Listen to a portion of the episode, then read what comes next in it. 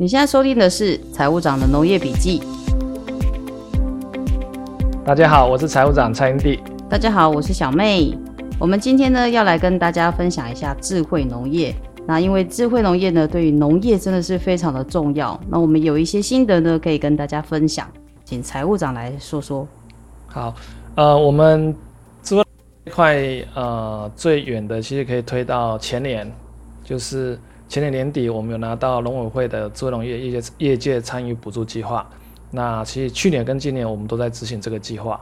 嗯、那执行到现在也一年半了，所以有一些经验可以跟大家来分享。嗯，那实际上，呃，整个呃算是向天哥这个团队，实际上我们在对智慧农业的这套技术的观点，实际上是一个从发展核心能力的角度出发的。啊，所谓的核心能力，就是说我们把它定位为。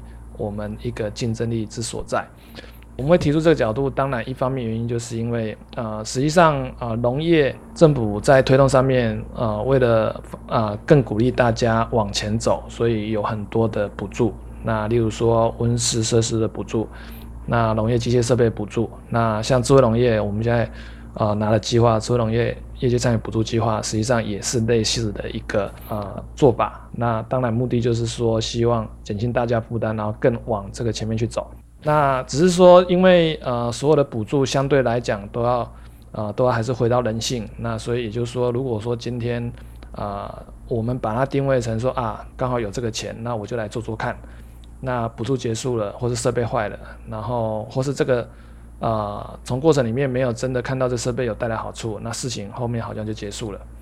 啊，可是呃，某种程度上来讲，我们以为智慧农业可以有更积极的意义，也就是说，我们以为智慧农业应该有机会是让这个农场主人从一个劳动者的角色转型为一个管理者。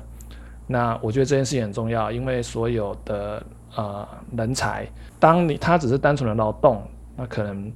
他没有那么大的一个发挥，可是当他是管理者的时候，完全不一样。嗯，那为什么说智慧农业啊、呃、这个技术它可以做到这样子，把它从一个劳动者转型为管理者啊、呃？我们可以用三个点来看。第一个，农业因为它都是用所谓的啊、呃、感应 sensor，那也就是说，某种程度上来讲，我们可以有一个很标准的沟通的语言。那意思是说，例如说。啊、老一辈的在讲说啊，这样太这样太太热，或是太冷，那那个那个都是感觉的用字嘛。如果说你今天是呃装了 sensor，那你就可以讲的是温度几度、湿度几度。那通过这样的方式，实际上你的太热太冷跟我的太热太冷可能不一样，可是你的温度几度跟我的温度几度就一定会一样。那这件事情其实很重要，这个在经验传承或者在呃横向的沟通上面，它才有办法有一个呃一致的一个语言去。讨论，那这个是智慧农业呃，它的第一个以扮演的角色。那在第二个就是说，它可以变成是呃，我们去啊收集它的环境参数，然后它的生长的参数，环境参数像温度啊、湿度啊，那土壤很有可能有酸碱值啊。那所谓的生长的参数，例如说啊育成率啊，然后儿子的体重啊，类似这样概念的东西。那这些数据有被收集起来之后，我们就有办法透过一次次数据的收集，然后去比对，然后去啊、变成我们就可以去分析说，哎，这个两个数据的关系，例如说环境啊温度几度的时候，哎体重怎么样？那用这样的方式，你就有了一个工具，可以进一步的去把你每次累积的经验分析出来，然后作为你下一次啊、改善的一个啊、工具。所以我们讲智慧农业，第一个它提供一个可以沟通的语言，第二个它可以透过数据累积，然后进行分析。对。那第三个其实还是回到它，现在大家都有手机嘛，嗯。然后智慧农业基本上已经做到连你的手机，所以你只要用手机就可以去遥控。那这目的就是让呃很多像很多老一辈的都会认为养殖这件事情没有假日啊，因为因为每天要进去看嘛。可是有可以遥控这件事情，至少某种程度上，让你真的有事情要出去的时候，你可以透过手机去操作场内的系统啊。所以你有事情要处理，出去一两天，其实实际上啊是有办法去操作鹅场内的。像我们现在状况就是这样。有，我第一次看到的时候觉得超酷的。对，虽然不是我自己的手机，然后在旁边看就觉得真的假的？这个就是现在这里面吗？对啊，所以所以你说智慧农业。觉得它基本上具备这三个功能。那这三个功能有了之后，其实你去想哦，一方面我们用透过这样的方式，也有建立用数据分析跟沟通的文化。那一方面，我们啊、呃、让劳动的工作给机器做，嗯，所以这样子农场的主人就可以从劳动中抽离出来嘛。那至少有一部分时间，他就可以不用一直在那忙现场的事情。因为像我们现在送那个给饲料，我们就一按一下手机，按一下它就打开始打了嘛。那这样子的话，至少它的呃时间上弹性就变大。那我觉得更重要的时候，就是它在迎合我们年轻一代，因为大家从小都已经周休日了。那回过头来说，养殖种植没有周休日，那其实是一个很，你某种程度来讲已经是不人道了。那 那我们就训练鹅那个也周休二日啊，对对对，六日的时候就自己把肺。那所以所以呃这样子的话，那还才能够让年轻一辈的人啊愿意再重新投入这个产业。嗯，嗯，那我觉得人愿意进来很重要啦，所以智慧农业其实扮演着一个这样的一个角色。前面我们把那个我们导入智慧农业的一个想法要跟大家分享了，那我想说，在我们讨论一下执行层面的问题。嗯，那执行层面，呃，应该这样讲，就是说一般导智慧农业，呃，我觉得大致上可以分两种类型啦。那一种就是商基本上已经把我们现在的厂商其实都已经。啊、呃，一些感应 sensor 都有发展起来，然后啊、呃，一些自动控制的节点它也有发展起来，然后手机的界面也有发展起来。对，所以一般厂商如果说来跟你讨论要导智慧农业，或是你去找厂商导智慧农业，它大致上都可以做到这件事情。嗯，就是看你需要装哪些 sensor，然后看你需要装哪些控制，然后自动控制的。对，然后对应的就是连接到你的手机界面，这个是你可以讲就基本款。基本款。基本款。这个产业，或是说基本上没有什么特别需要去克服的东西，或是没有提出特别的一个问题来的时候，大致上就会这样导。嗯，啊，可是像我们，呃，我们像我们在导智慧农业现场的问题，我就希望可以有东西解决。对，也就是说，我们还是有基本款的，这些都还是有。对，那我们也有实际的技术层面有需要发展的东西。对对，所以我们实际上这两年一直在发展的就是。大家啊、呃、比较知道就是影像追踪系统嘛，单纯就是呃儿子会发烧嘛，那发烧之后他会去水池里面退烧，那我们就去抓这只鹅在水池停留的时间，如果太久的，那应该就是有问题的，因为正常的鹅它就算喜欢玩水也不会太久啊，概念就是这样出发的。那这样的目的就是要做健康预警，这件事情呢，某种程度上就是为了因应呃要让人少进去，我们让系统去看。嗯所以，所以我们提出这样的想法，然后我们也去找人来帮我们实现或是开发这样的一个系统。那我讲这一段想要表达的事情是说，呃，导智慧农业这件事情，其实基本上他面对的啊，他、是两个两个人嘛，一个就是农场主，就是现场就是像我们这种养殖的、种植的这些人，那另外一个就是这些厂开发这些系统的厂商。这里面最大的问题就是有没有办法去沟通。意思就是说，如果我们使用者没有办法去跟开发者提出问题在哪里的时候，我没有办法去想象怎么解决的时候，那我们在跟这个导入系统的这个团队讨论的时候就很单纯了，就变成他有什么我们就导什么。对啊，可是某种程度上来讲，其实智慧农业大家应该要有更大的野心，就是我要去解决什么问题。那这个问题其实某种程度上你不能期待。开发的人知道，是你自己知道，嗯、然后你要有办法去跟他讲出来这个问题在哪里。那至少你要沟通的清楚问题在哪里，请他有没有办法去啊、呃、开发个什么东西来解决。那甚至你去帮他找到那个方向去解决。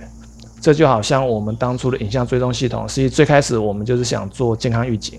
嗯、那健康预警的方法很多种哦。其实我们在最开始的时候啊、呃，例如说用我们现在的热像仪就感应。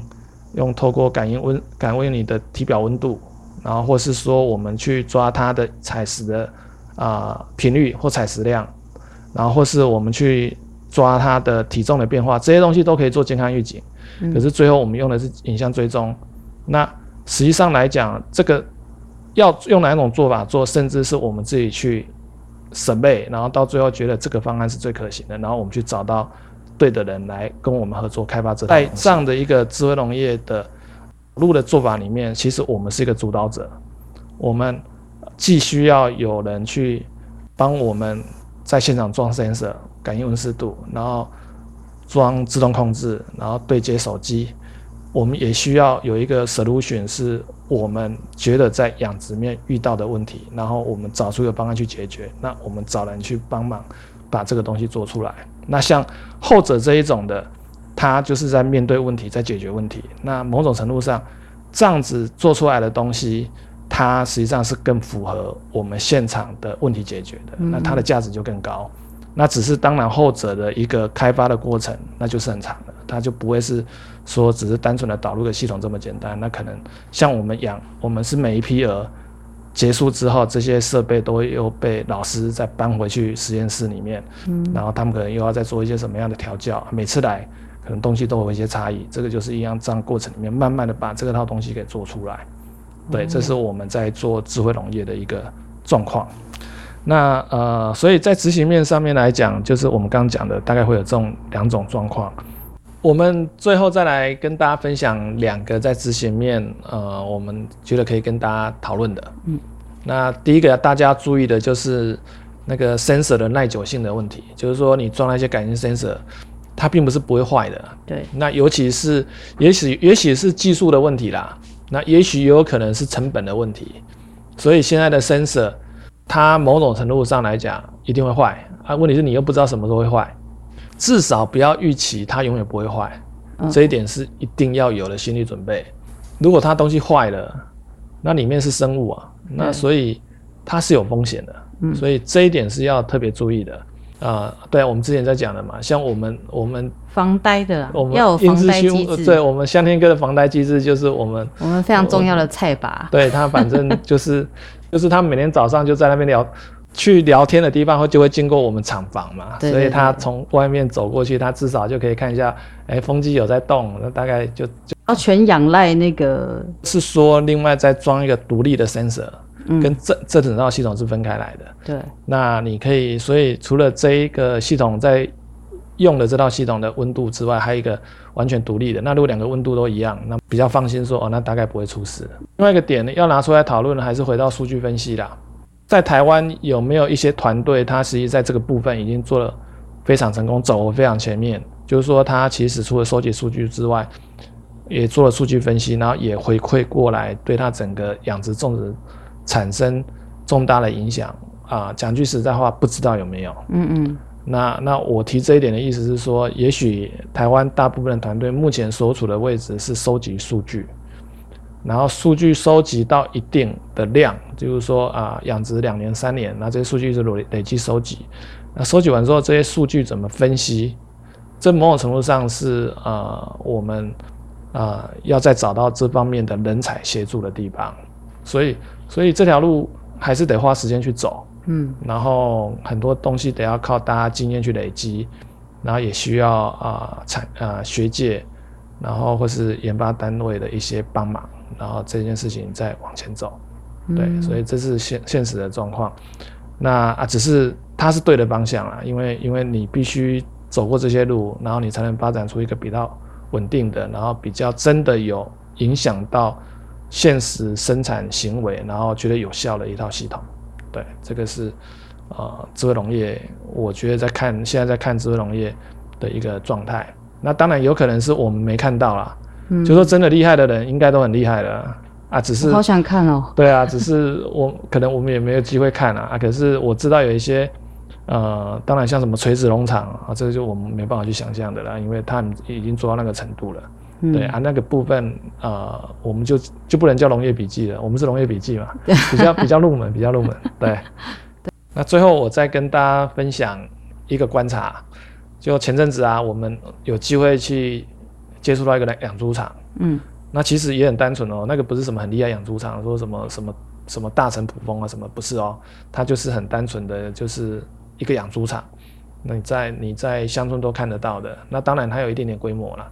那个算是老板老板娘就跟我们聊得很开心嘛，对，然后聊得很高兴。到后来他拿手机出来，他就在跟我我他们有一套设备，嗯嗯，然后这个设备呢，就是把以前他们小猪要用人工做的事情，他只要变成只要功能抓着小猪这样咚咚咚咚四下，然后点四个点，机器就帮我们把事情做完了。哦，这个在表达的事情就是说，其实所有人都意识到，呃，人工这件事情，那其实大家也都在努力朝这个方向调整。嗯，所以这件事情是在发生，然后这里面有多少会跟 AI 结合？